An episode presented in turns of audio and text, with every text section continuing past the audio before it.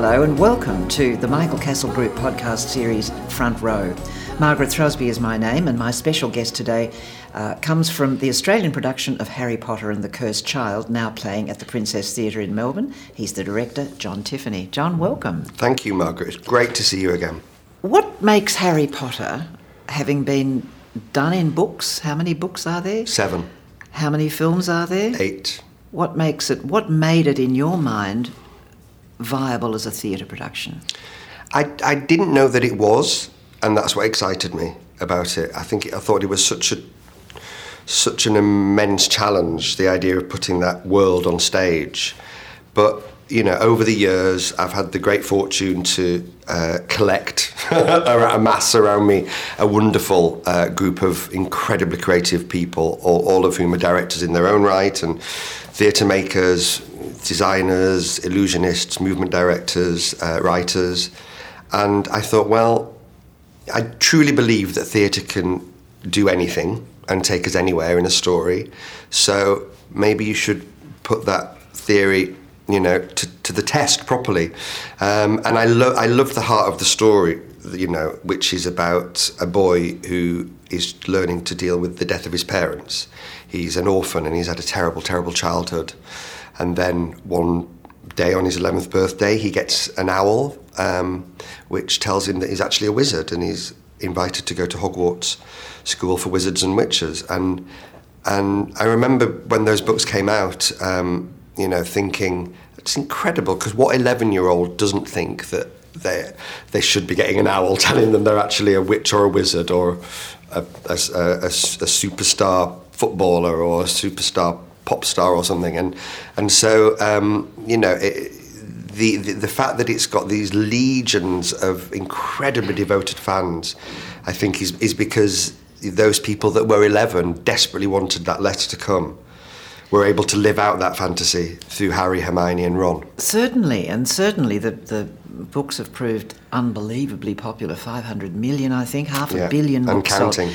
But that to me suggests that it's been done. It's been done. We've told the Harry Potter story. You said something a moment ago you can do anything in theatre. Yeah. You can't. You can. You can? What can't you do?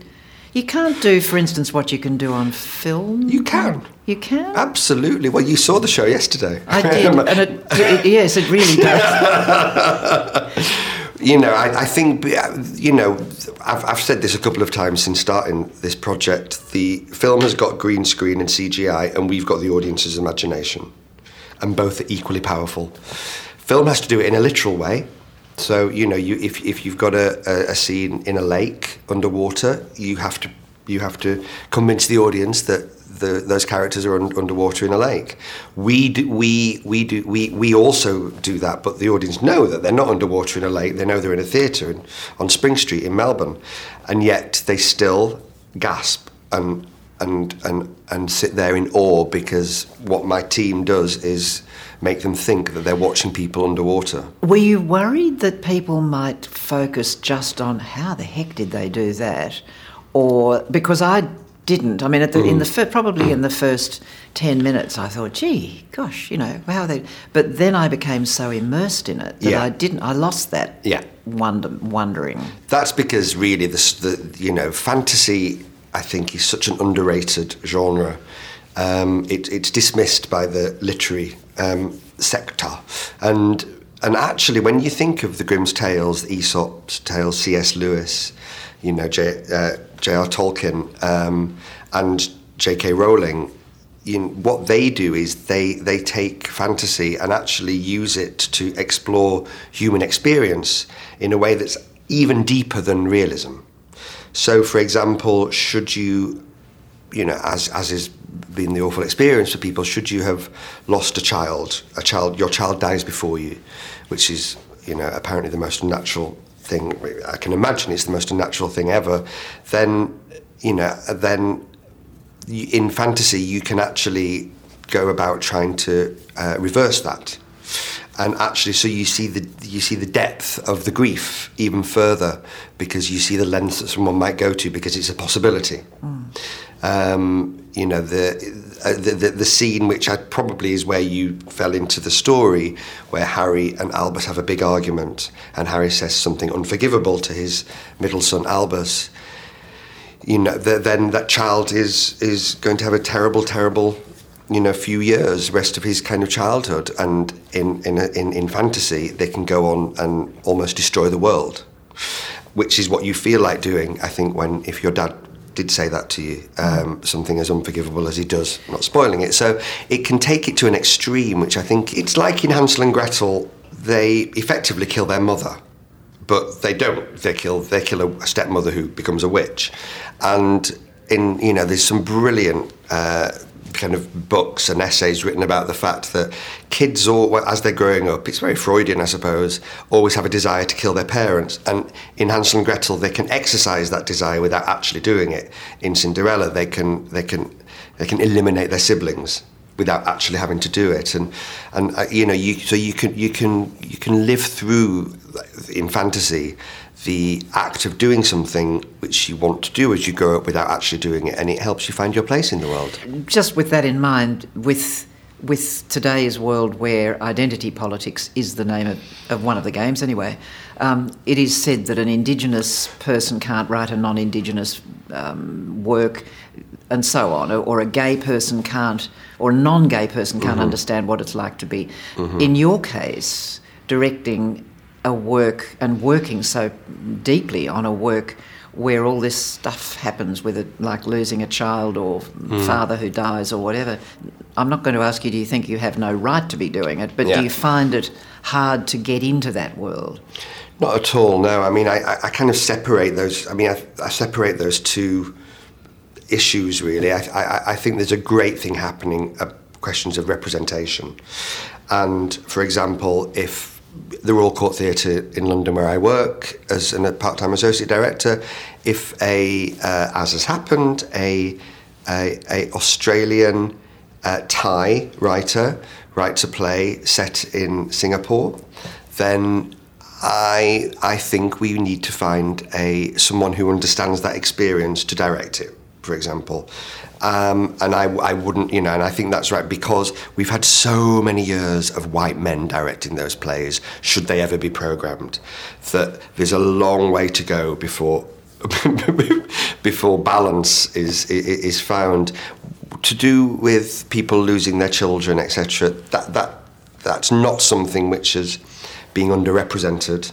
So and, and also it's something that I feel like the world that I'm from, the, the, the culture that I'm from, the community I'm from has experienced that. So I feel absolutely fine about you know asking those questions and you know I, think the representation and empathy I think are two very separate things. The the play starts at the end of the last book, 19 years after the, act, the, the previous action. Harry's now nearly 40 or in, is 40, and he has children of his own. And I wonder whether you, um, what what amount of input did you have to the actual storyline? Because you worked with Jo Rowling, didn't you? Yeah, yeah. We so I, I invited Jack to collaborate, and then um, and then organised a time to go up to Edinburgh to to uh, to meet Jo, where where actually I'd first met Jo uh, twenty years earlier. Had you? Yeah, well, we kind of not we'd not really had conversations, but I'll just do this as a little sidebar for you. The but the uh, the, the first job I ever had was at the Traverse Theatre in Edinburgh, which is where, where we where Black Watch was first in association with with the National Theatre of Scotland. But my first job there was an, as an apprentice assistant director, and it was one of the first three three cafes in Edinburgh, uh, the cafe attached to the theatre, to have an espresso machine. Oh, yes. Um, so, um, and I kept seeing this woman whenever I'd be in the cafe, and she would be sitting with a pram and with nursing a cappuccino for three hours. And sh now and again, she would say, "Oh, do you mind if you know?" It was all, all sign language, no What real she doing? conversation. She was writing. Oh, writing. She was writing in longhand Was she writing Harry Potter? and the Philosopher's Stone. No. But I, obviously, I didn't know that. And yet, at that point, I thought she was writing a terrible play that she would make me read, and I would have to reject. but I was still very nice to her. Always be nice to everybody, especially if they're writing and they've got a baby with them. Um, and they're sitting there for three hours with one coffee. And she would go to the three cafes in turn. About 18 months later, uh, all over the papers was this uh, publishing phenomenon that had happened with Harry Potter. After being rejected by 17 publishers, it had been published and become an overnight phenomenon. And, and I realised it was her. So 20 years later, in 2014, Sonia Friedman introduced us um, a, a hotel in London over breakfast, and she said, I know you. And I said, Yes, you do. And I, I, I kind of uh, recounted, the story, and she said, Oh, you are one of my protectors. And she kind of, in that moment, I think, then this is this is going to work. It's a good basis for a, a connection such as the one that you've had Yeah. in creating this work. Also, knowing her before that first book was published, in a way, knowing through sign language, I suppose. Um, so yes, um, so so when I took Jack up to Edinburgh, I was very nervous about the meeting because writers are famously solitary creatures, and I shouldn't have bothered because after about thirty seconds, I was kind of going, "Hello, hello, hello. I'm I'm, I'm John. the- I'm the director. yeah, I'm friends with both of you." So, um, so they got on like a house on fire. Um, and, and in fact, we weren't allowed to say a word to anybody that we were working on the project at that point. And then on the way, on the plane back, I remember from Edinburgh to London, Jack said, "Well, I think Jo's blown it because she's just started to follow me on Twitter." but that so we we worked together for about a year in both Edinburgh and London, developing the story.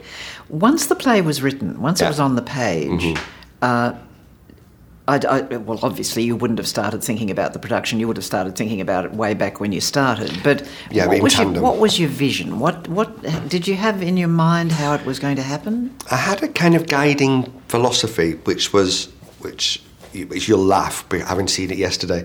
My guiding philosophy was, I want this, the aesthetic of this to be things that kids could do at home. So I want to build trains out of suitcases, and I want cloaks. You can borrow your mum's big old winter cloak and you know swish around and do do certain spells with that. Um, you know, I want twigs to be able to be wands. Um, and I, you know, obviously we do things, but that was my guiding principle to all the designers and everybody. I said I want, I want it to be something that kids can create. I don't want to do something beyond what theatre and the rough magic of theatre is.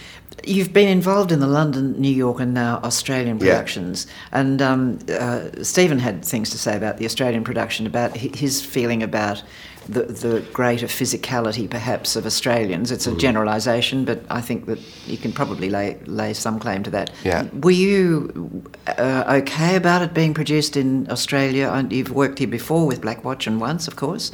Um, how did you feel about it when it was suggested? Yeah. Uh, oh, I was. I mean, the fact that this was going to be third, I think you know, Broadway opening in London, which felt right, and then, and then over to Broadway, um, and then Australia, you know, was mooted as as the third production, and I said, well, that's brilliant because I will go there for for, for the whole time.